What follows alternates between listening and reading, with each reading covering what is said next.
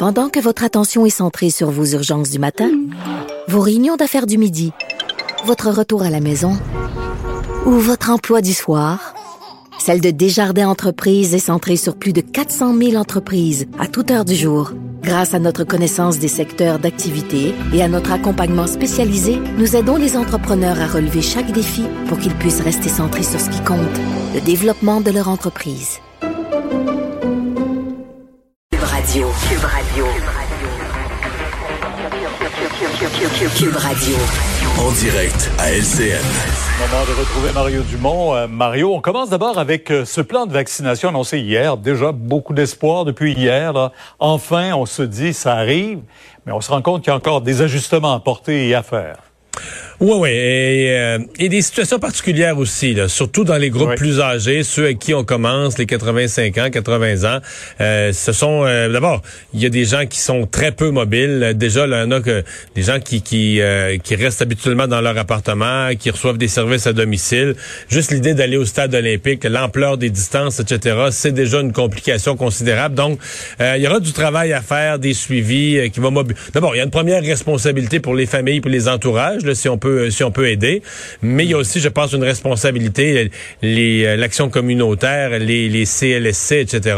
On devrait essayer de voir ce qui est possible de faire pour s'assurer que euh, tous ces gens qui veulent avoir le vaccin aient une façon de s'y rendre, une façon de se de se déplacer. Et euh, mais demain Demain, demain matin, là, ça va être le vrai test quand même. Euh, le, la mise en place du, du, système est censé être tout près de ce soir. Là.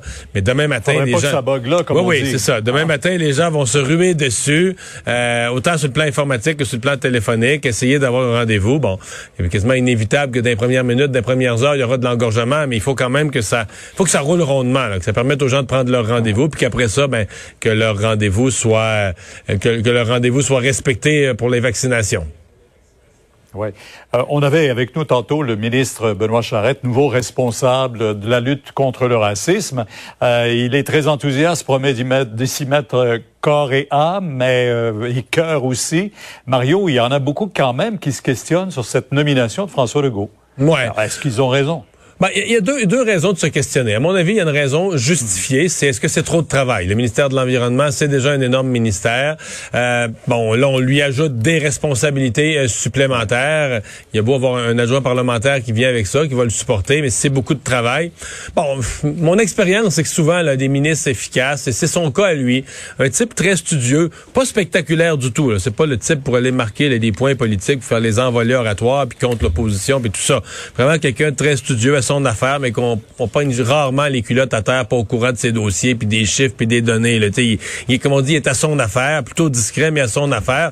On dit souvent à ces gens-là, tu sais, il trouve toujours du temps. Le temps est élastique pour les gens organisés. Donc, euh, je pense que c'est le pari que M. Legault fait. On y en confie davantage, mais il va faire arriver tout ça avec les, adjoints et puis du personnel pour l'assister. Euh, bon, l'autre type de critique, il y a des gens qui disent, bon, est-ce que est-ce qu'un homme blanc peut être le porte-parole?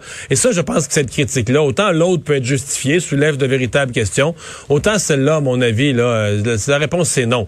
Euh, présentement, la ministre Nadine Giraud, ben là, pas parce qu'elle est une personne de couleur qu'on va dire, ben toi, tu vas devenir la ministre responsable de la lutte contre le racisme. Non, elle est aux affaires internationales. Elle est le visage du Québec dans les grandes réunions étrangères. Et c'est très bien comme ça. Donc euh, oui, euh, Benoît Charette, qui par ailleurs, dans sa propre famille, compte tenu de sa conjointe et de ses enfants, a une expérience où il a vécu lui-même le, racisme. Mais oui, il peut tout à fait occuper cette fonction-là. Ça, je pense c'est une question qui n'est pas légitime. En terminant, quelle histoire impliquant Pierre Trudeau, Pierre Elliott Trudeau, le père de Justin, et ça vient euh, de, dépêches qui avait été envoyées aux États-Unis quand même en 1976 après l'élection du Parti québécois. Euh, Trudeau père qui aurait cherché à affaiblir l'économie du Québec après l'élection de René Lévesque. Que Trudeau père soit un combattant féroce de la souveraineté, c'était ses convictions, je respecte ça, qu'il soit prêt à des luttes euh, d'idées, de débats oratoires, euh, euh, bon, avec les moyens les plus les plus durs contre René Lévesque, je peux accepter ça. Mais moi, je suis extrêmement déçu, renversé de penser, de penser que là, on parle plus juste d'un débat politique. On parle de détruire l'économie du Québec, de demander à des gens d'affaires de transférer les emplois, de détruire des emplois au Québec, de les transférer ailleurs. Là, on parle de mettre à pied des gens, là, que des gens, que des hommes et des femmes du Québec qui travaillent honnêtement se retrouvent sans emploi pour que le PQ paraisse mal. On dit, regarde, là, ça va faire plus de Ouais, chômeurs. on voulait là. faire passer de 10 à 20% de taux de chômage. le taux de chômage, donc créer des chômeurs au Québec, gâcher des vies au Québec. Pour...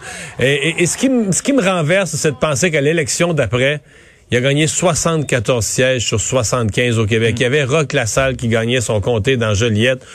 Tous les autres sièges étaient euh, à Pierre Elliott Trudeau, au, à Pierre Elliott Trudeau au Parti libéral. Ça me renverse. C'est dit.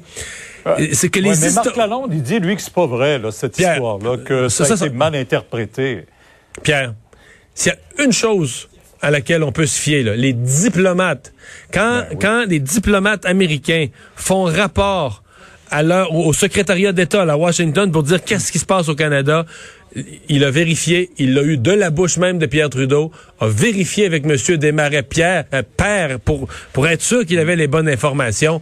C'est quand un diplomate écrit ça au State Department parce qu'il veut, qu'à Washington, ils aient l'information précise. Lui, il n'y a pas d'intérêt politique. C'est un Américain, il n'est pas au Canada, il n'est pas d'un jeu de politique au Canada. Il veut informer le State Department de la situation précise de ce qui se passe au Canada. Je pense que c'est vrai. S'il l'avait fait avec les démarrais, l'avait-il fait avec d'autres grandes entreprises également? Décevant. Merci, Mario. Bonne soirée. On vous écoute demain à 10 heures. Au revoir. Alors Vincent, euh, il y en a des nouvelles sur les vaccins aujourd'hui. Il y en a une autre qui est tombée il y a quelques minutes concernant euh, Moderna, qui avait déjà annoncé qu'on travaillait sur les variants. Oui, et euh, c'est quand même impressionnant ce que les ce que les pharmaceutiques font euh, et à la vitesse à laquelle ils peuvent s'adapter. Moderna annonce qu'ils ont une version modifiée de leur vaccin développée spécifiquement contre un des variants là, qui inquiète, le variant sud-africain, et que c'est prêt pour être testé sur les humains. Donc, dans le, on va commencer les essais cliniques euh, très bientôt. Et d'ailleurs, on sait que l'agence américaine de médicaments, la FDA, euh, enlève là une partie du processus d'autorisation. On- C'est pas comme si on recommençait à zéro avec un nouveau vaccin. Là. On sait que le vaccin est déjà euh, C'est le sécuritaire. même vaccin, mais Une modification ou une évolution, alors on pourra aller beaucoup plus vite dans euh, la modification de ce vaccin. Alors c'est une bonne nouvelle quand même, ça montre que euh, on pourrait avoir des vaccins modifiés assez rapidement sur le marché. Excellente nouvelle. Et euh, rappel donc d'une annonce qui a été faite après-midi. Ben, en fait, donc, il va être plus confirmé demain. Ça a sorti cet après-midi. Changement dans les écoles. Oui, ça devrait être confirmé demain. Donc, euh, les écoles primaires en zone rouge, en commençant par le Grand Montréal, euh, dès le retour de la semaine de relâche le 8 mars, les enfants devront porter le masque euh, de, de procédure. Alors, une version évidemment pour les enfants, masque pédiatrique chirurgical, qui va remplacer le masque en tissu qu'on portait normalement juste pour se déplacer d'une classe à l'autre ou euh, lorsqu'on était dans les corridors. Là, ce sera en classe tout le temps, masque de procédure. Je pense qu'en Ontario, c'est comme ça depuis le début. hein.